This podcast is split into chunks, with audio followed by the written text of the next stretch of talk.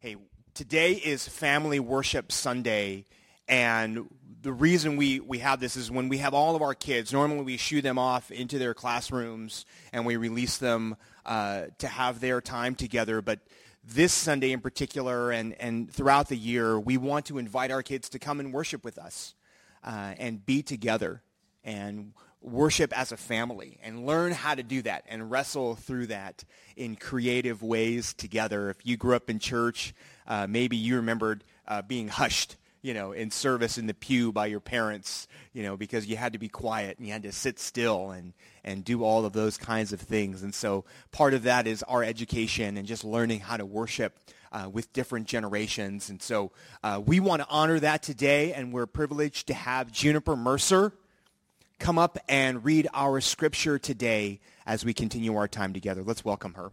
Thank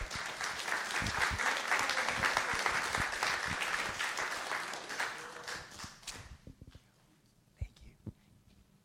Today I will be reading 1 Corinthians verse 12 verses 12 through 13. The human body has many parts, but the many parts make up one whole body.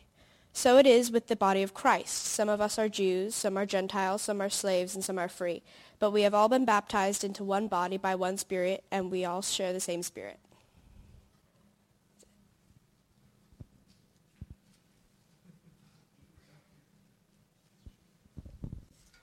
Thank you, Juniper. Thank you. Thank you, Juniper. Good morning, everybody. Good morning, Josh. Very good to be with all of you today. As Doug said, the reason that we do family worship, we do it once a month. There's been a number of studies that they've done over the last 20 years on what is it that makes youth who grow up in the church stick in the church after they go on to college and beyond.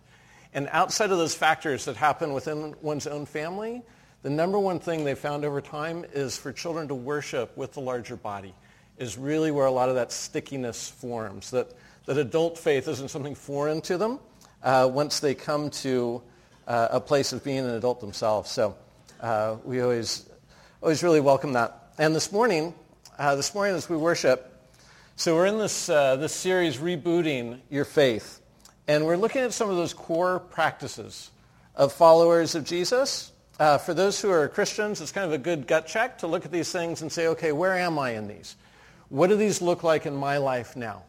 And then for those who are newer to faith or exploring faith or returning to faith, all these things we're covering these weeks, it's a good picture of what Christian faith looks like in practice. So that's kind of what we're doing.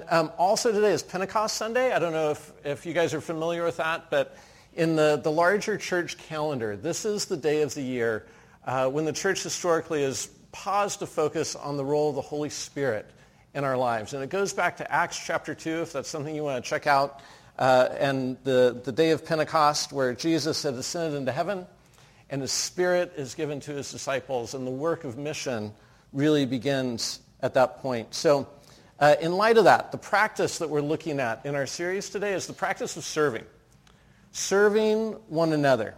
And we're looking at that today in particular on Pentecost Sunday because this is closely tied to God's Holy Spirit, to God's work in us in giving us his Spirit to indwell us. This is part of what happens in us.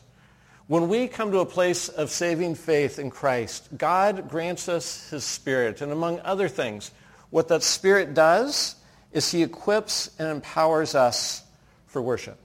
So this will probably be true of the kids, maybe of some of you adults too. In fact, I know it is. But superhero fans in the room, come on. Marvel Universe, who are the Marvel people?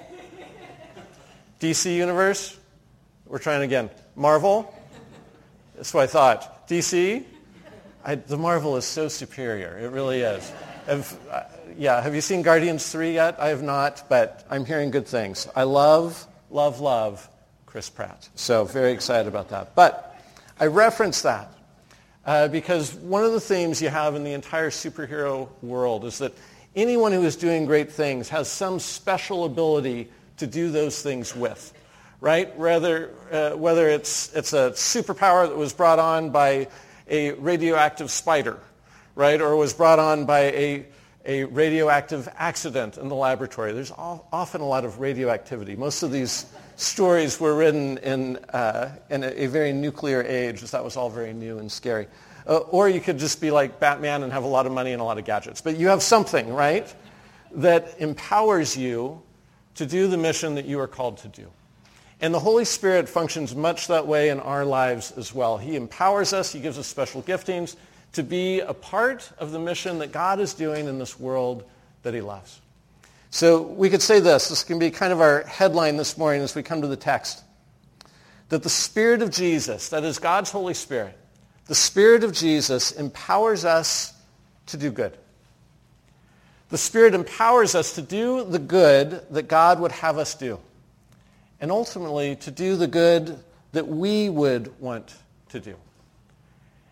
And friends, I'm convinced of this. And tell me if this is something that you feel. But I'm convinced there is a part of each of us.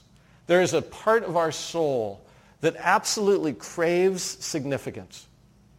There is a part of us that knows that we are made for more than being born into this world and going to school and getting a good job and then saving for retirement and then learning to golf. We know that there is something more to life than this, and we long to be used for a purpose. We long to have this world be a little better place after we leave it than it was before we got here. And that longing is in us because it is a longing placed there by God. Eternity is in our hearts, as it says in the book of Ecclesiastes. And God gives us a means to fulfill that longing. That means is his Holy Spirit. The Spirit of Jesus empowers us to do good. So this morning, we're going to ask the question, how do we do that? What is our best path forward in living a life of impact and significance? And I would suggest this comes in understanding how the Holy Spirit has gifted us. As we get more in touch with that, we're able to better live into the life that he has called us to live. So we're going to open to 1 Corinthians 12 if you want to read this with me. Consider as we read. Consider how has God gifted me?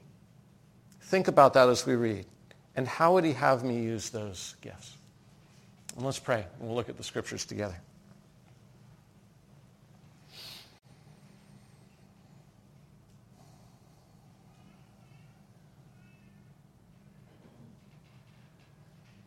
Heavenly Father, we thank you for your love for us. We thank you, God, that your love is such that you would pursue us even when we are running from you. That your love comes after us, that it chases us down, that it embraces us. And we thank you, God, for the cross. Lord Jesus, we thank you that your love for us was such that you would die for us, that you would come and take our place when you didn't have to. And Holy Spirit, we give you thanks that you lower yourself to dwell within us as these imperfect vessels that we are. And God, even as we give you thanks this morning, we pray that you would fill us up. We pray that you would stir up your life within us, Holy Spirit. That you would enliven our ears to hear what you are saying through your word. And God, would you teach us how to live more deeply into the life that you call each of us into. May the fruit of that be lives that do, in fact, impact this world that you love. So God, we ask you for this. We surrender ourselves to your purposes in our life. We pray in Christ's name. Amen. All right, so the text is 1 Corinthians 12. And this is a classic passage on the Spirit and on spiritual gifts. It begins with this. It says, "Now about the gifts of the Spirit, brothers and sisters, I do not want you to be uninformed. There are different kinds of gifts, but the same Spirit distributes them. There are different kinds of service, but the same Lord. There are different kinds of working, but in all of them and in everyone, it is the same God at work. Now to each one, the manifestation of the Spirit is given for the common good." So let's pause there for a moment. So Paul begins this conversation of our giftedness. He begins it with this, that every person has a gift to contribute. Right? And he's very clear about this. No one is left out. Every person who puts their faith in Christ becomes part of what God is doing in the world. There are no exceptions. And every person receives this special empowerment of the Spirit in one way or another. It's going to manifest in different ways. But everyone receives this. Everyone has a gift that they get to contribute to what God is doing in the world. And what's more, Paul emphasizes here, and we'll touch on why this is, but one of the problems that they had in Corinth is they were extremely divided. Right? As a society, they were extremely divided along lines of class, along lines of race. There was a lot of pride and a lot of comparison of like who's better. And this was Corinth, right? And it bled its way into the church. And this is something that Paul's addressing. And I point that out in particular because that might sound eerily familiar, because that's very much where we are as a society. Divided along those lines and more, comparing ourselves to one another, trying to be superior and outdo, all these things, all these spaces for division.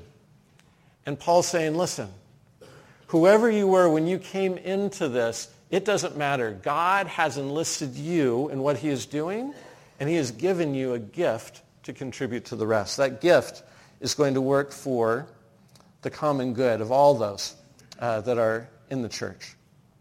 Now, he gives a list. I'll read it to you. It's not exhaustive. There's other lists in the New Testament too, but it's some great examples that he's given of how God's gifts might manifest in us. So next verse, it says, to one there is given through the Spirit a message of wisdom, to another a message of knowledge by means of the same Spirit, to another faith by the same Spirit, to another gifts of healing by that one Spirit, to another miraculous powers, to another prophecy, to another distinguishing between spirits, discernment, to another speaking in different kinds of tongues, and to still another the interpretation of tongues. All these are the work of one and the same Spirit, and he distributes them to each person just as he determines. Now, as we look at this list, first thing that I want you to notice here is that the gifts the Spirit gives are very diverse, right? Some of these gifts involve speaking, right? Being able to give a word of wisdom at the right time. That's a gift that God gives some people in the body. And you probably know some people like this. I bet there are folks in this church and beyond as well where when you need somebody who's wise to speak something into your life, like you know who to call. God puts people in his church like that, people who have a gift of wisdom. Gifts of knowledge is listed here too. People who have a gift from God to just be able to take in information, to know the things and be able to make sense of the things. Often this is paired with teaching gifts as well, right? There's other speaking gifts that are mentioned here and elsewhere as well. Prophecy, right? And usually in our minds we think about prophecy, that means predicting the future. Actually in the Bible, it usually doesn't. It can involve that, but most often it just means somebody has an ability from God to hear what God is saying and to speak it actually into the present, to speak it into the present moment. This is how we take God's word to us in this moment, and we live that out. There's other gifts in here that have nothing to do with speaking. There's gifts here that we might think of as the miraculous gifts, although part of what Paul is telling us here is that all of the gifts are miraculous. All of those reflect God working through us.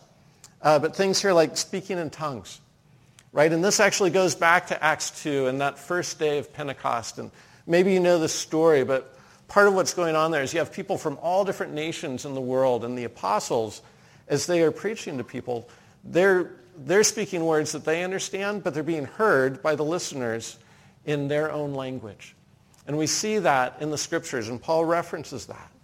And we see this gift, too, come with others as, to use Paul's language elsewhere, is when people speak in the tongues of both men and angels, right? To be able to communicate in a heavenly language. And for some people, including some in our church here, that comes out primarily in prayer, where they are able to pray in languages that are not their own, to pray, as it were, in the language of heaven. Healing is another one that would be sort of a miraculous gift here. And man, this is one of those things where I pray that God brings us more folks in our church who have various gifts of healing. And we've actually had a couple folks like that through the years, and it's really cool to have somebody where, I mean, maybe not every time, but where God seems to use them when they pray for people to be healed of stuff, they're healed of stuff. And it's super exciting. That's not one of my spiritual gifts, but there's a handful of times in my life where I've just had this deep sense that God is calling me to pray healing on someone, and I've seen them healed. And it's like, dude, that's very exciting. God, I would do that more often if you are, you know, if you want me to do that. It's very, very cool. But that's one of the gifts that God gives to his people as well. And one, by the way, that I don't think we really lean into enough. We get shy about asking God to heal, and we shouldn't. This is a way that God works, and we need to ask for that. There's a bunch of others here. I don't want to go through every one, but there's also gifts that are more service-oriented here and in another of these types of lists in the New Testament. But God gifting people just to help, to be that person who shows up and does things. I had a great conversation with a brother this last week who was talking to me about when he feels most alive and energized in his life with God, and it's primarily when he is there helping somebody else. And I said to him, you know, that's a really good clue as to where your giftedness lies. God's doing something in that. This is part of how you're gifted to work in the body. Gifts of leadership, gifts of administration, gifts of encouragement. There's pretty much an endless list of these ways that God chooses to use us in the lives of others. So we see here there's all these different functions, right? And God doesn't give any one person in the church the ability to do all of these things. And we'll see as we go. There's a reason for that. But what we need to know here, what Paul is saying to us first, is that every person has something to contribute. Every person is given a gift. It's there to help build others up. Now, here's a question that you might kind of hold with you this morning as you're processing this. But ask yourself this. What is it that I like doing? What really fills me up? And what seems to bless others? Often this is a really good clue to where our giftedness lies, particularly if you're not sure how God has gifted you. Maybe start with this question. What really fills me up as I am doing this to serve others? And what seems to really impact those around me as well? Hold on to that one. We're going to add to it. But that's one. Every person is given a gift to contribute. Second thing that we're told here in this passage is that every person is vital. And here Paul introduces a metaphor you might be familiar with. He says that we all are like body parts, and together we end up making up the body of Christ. So verse 12, it says, just as a body, though one, has many parts, but all its many parts form one body, so it is with Christ. For we were all baptized by one Spirit so as to form one body, whether Jews or Gentiles, slave or free, and we are all given the one Spirit to drink. Even so, the body is not made up of one part, but of many. Now, pause for just a second. Note here, Paul is pointing out that we are different in many ways. Different racial backgrounds, different cultural backgrounds, different social status. But he's making the point we are part of the same body. We have the same baptism. We receive the same Spirit.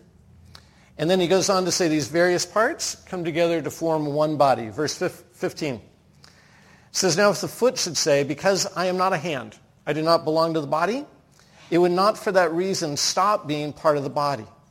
And if the ear should say, because I am not an eye, I do not belong to the body, it would not for that reason stop being part of the body. If the whole body were an eye, where would the sense of hearing be? If the whole body were an ear, where would the sense of smell be? But in fact, God has placed the parts in the body, every one of them, just as he wanted them to be. If they were all one part, all the same part, where would the body be? As it is, there are many parts, but one body.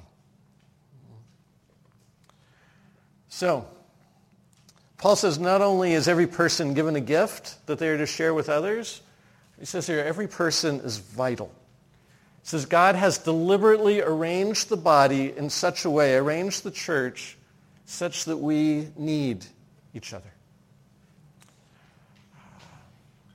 sometimes I think this might actually be the single most difficult thing for us as 21st century Americans to get right as a church. It so flies in the face of the individualism that's just part of the water we all drink, part of the air that we all breathe. God has deliberately made us such that we cannot be independent, that we have to be interdependent, that we have to be connected to others. This is how he has made us. It's as if God says to us, I don't want you to go it alone. And so I've made you to need others, and others to need you too. And I appreciate in this part of the text, I think Paul speaks to a really common insecurity of mine, and I'm guessing for many of you as well.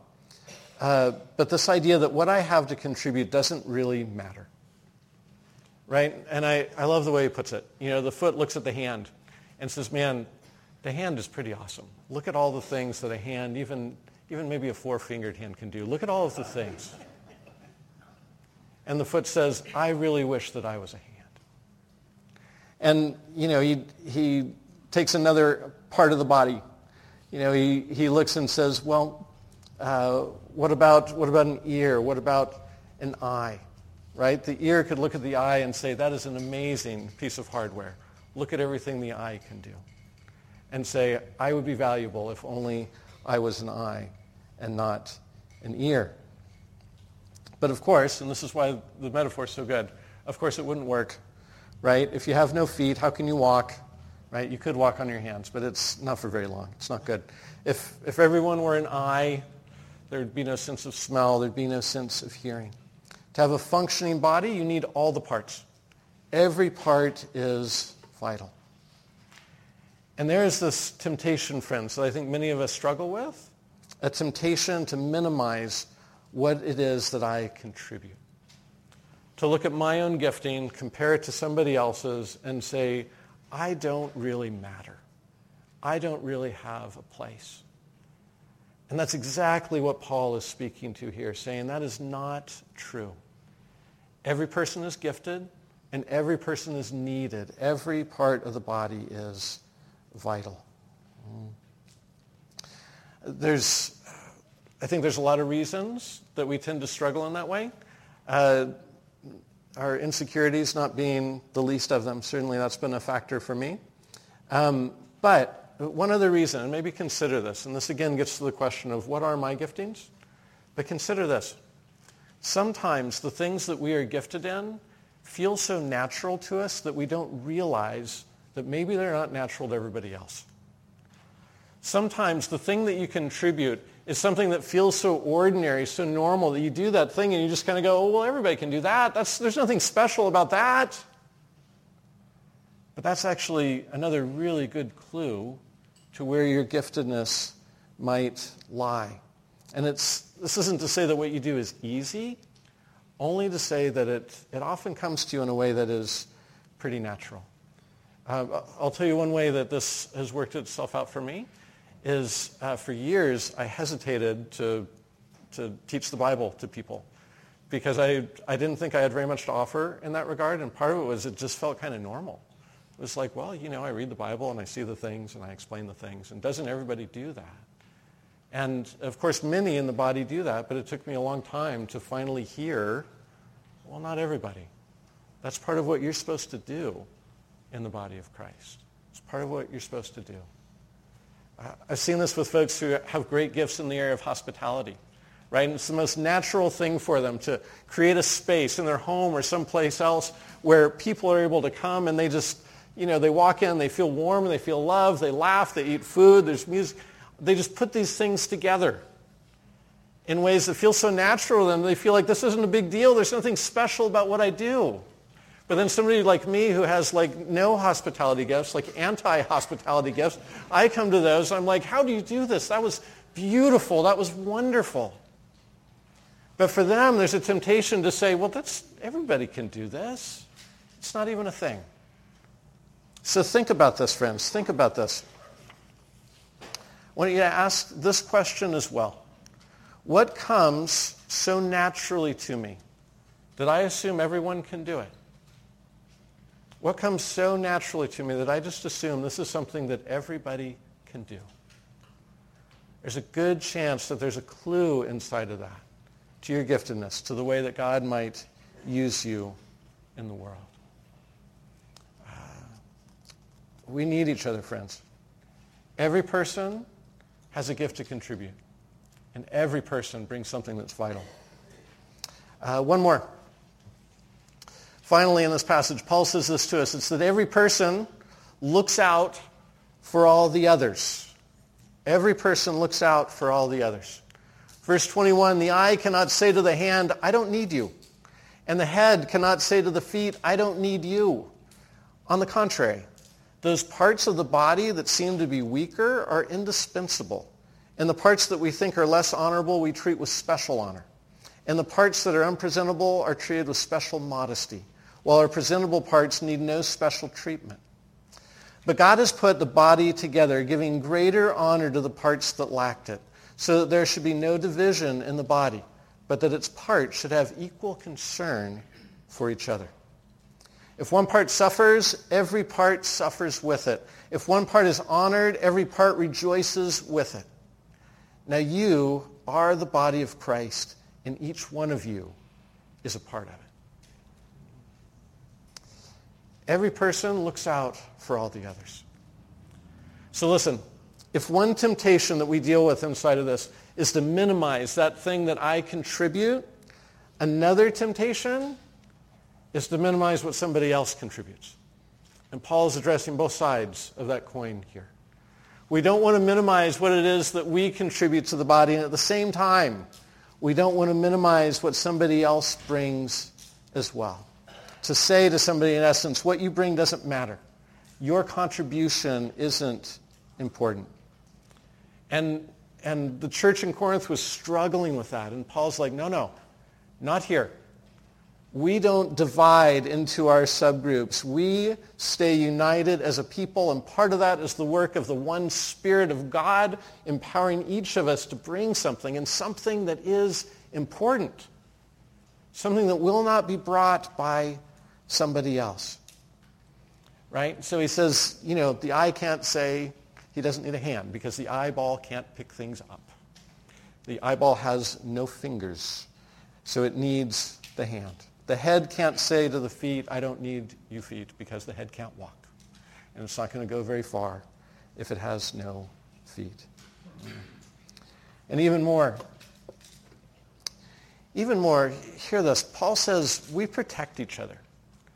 And this is a great part of this body analogy as well. He says, if some part of your physical body is weaker, you work overtime to protect that part. Right? If some part of your body is less presentable, you treat that part of the body with special modesty. It says if some part of the body somehow needs an extra layer of care, if something is weaker, we are less honorable, then sometimes we give more honor to that. We treat it in a way that helps it in its area of weakness. And he says, friends, that this is what we should do with one another too. That we should be very attentive to the ways that we could protect one another in the body, to the ways where you might be weak, maybe I can be strong, and the ways where I might be weak, maybe you can cover my blind side and you can be watching out for me.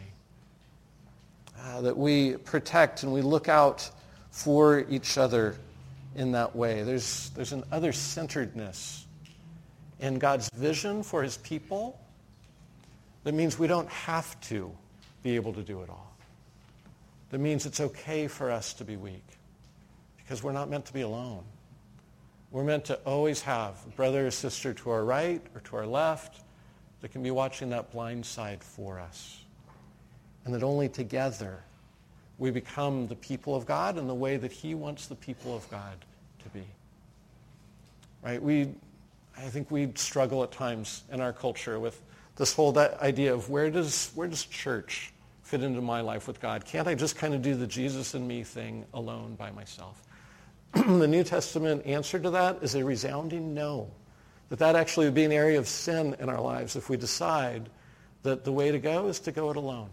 We haven't been made for that. And one reason is because your brothers and sisters need you.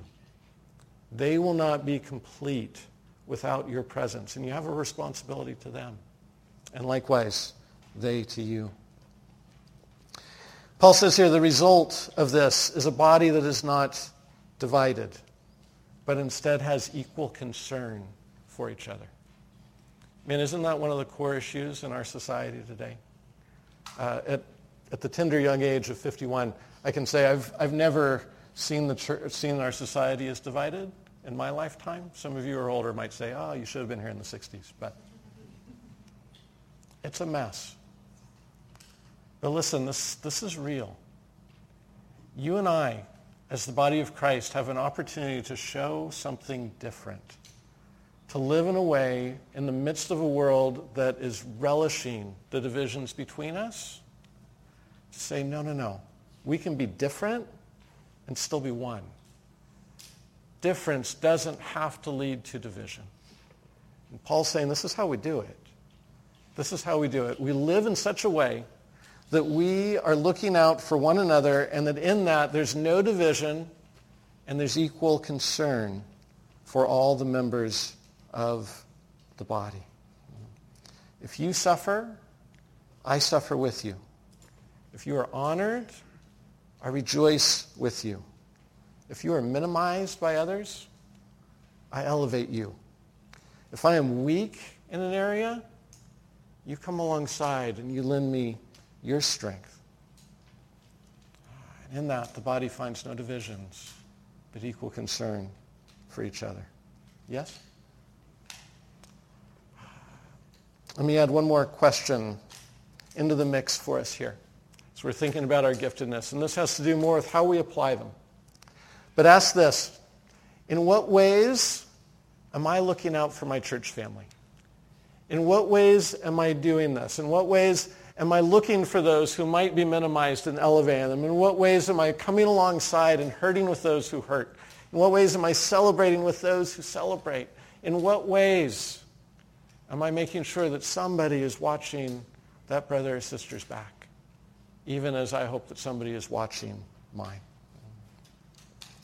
I want to play a video for you, and many of you will be familiar with this fellow, Jason McElwain. He was all over the news a few years ago, but I hadn't seen this in a few years and came across it and was like, oh man, this sums up so much of what Paul is saying here. So give this a look. Greece Athena High School in Rochester, New York, has a new, most unlikely hero, a special ed student by the name of Jason McElwain. Let's keep it going. Jason is the basketball team manager. For the past couple years, he's been assisting Coach Jim Johnson, helping with whatever the team needs. And go! Get him motivated and hand out water and just be enthusiastic. Enthusiastic, to say the least. Despite being born with autism, Jason's father says his son has never had a problem expressing himself at basketball games. You know, I was always concerned that he might get a technical and they lose a game because he, start yelling or whatever. Let's have a hard practice tomorrow, all hour and a half, and let's get ready for Arcadia. Okay. Let's go. 1, 2, 3, 10. Because he has been so devoted to the team, for the last game of the season, Coach Johnson decided to let Jason actually suit up. Not to play necessarily, just to let him feel what it's like to wear a jersey. At least that was the plan. But with 4 minutes to go in last week's game, Coach Johnson stood up and pointed to number 52, Jason McElwain. After years of fetching water and toweling off other people's sweat, Jason was actually in a game. His first shot was a 20-footer from the right baseline. Was it close? Did you almost make it? I just airballed it. I'm like, just, dear God, please, let's just get him a basket. His second shot missed too, but the third was a charm. A three-point no-doubter. And Jason wasn't done yet. Not by a long shot. If I wasn't there to witness it, I wouldn't have believed it, You caught fire. I just caught fire. I was hot as a pistol. Jason ended up shooting 6 3-pointers. One right after the other. He had 20 points total, And each time a shot went in, his teammates and the crowd went a little crazier. His last basket, right at the buzzer, created total mayhem. Because he is autistic, Jason says he's used to feeling different, but never this different. Never this wonderful. Steve Hartman, CBS News, Rochester, New York.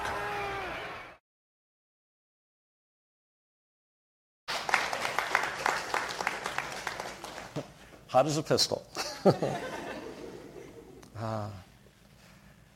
a great picture, though, isn't it?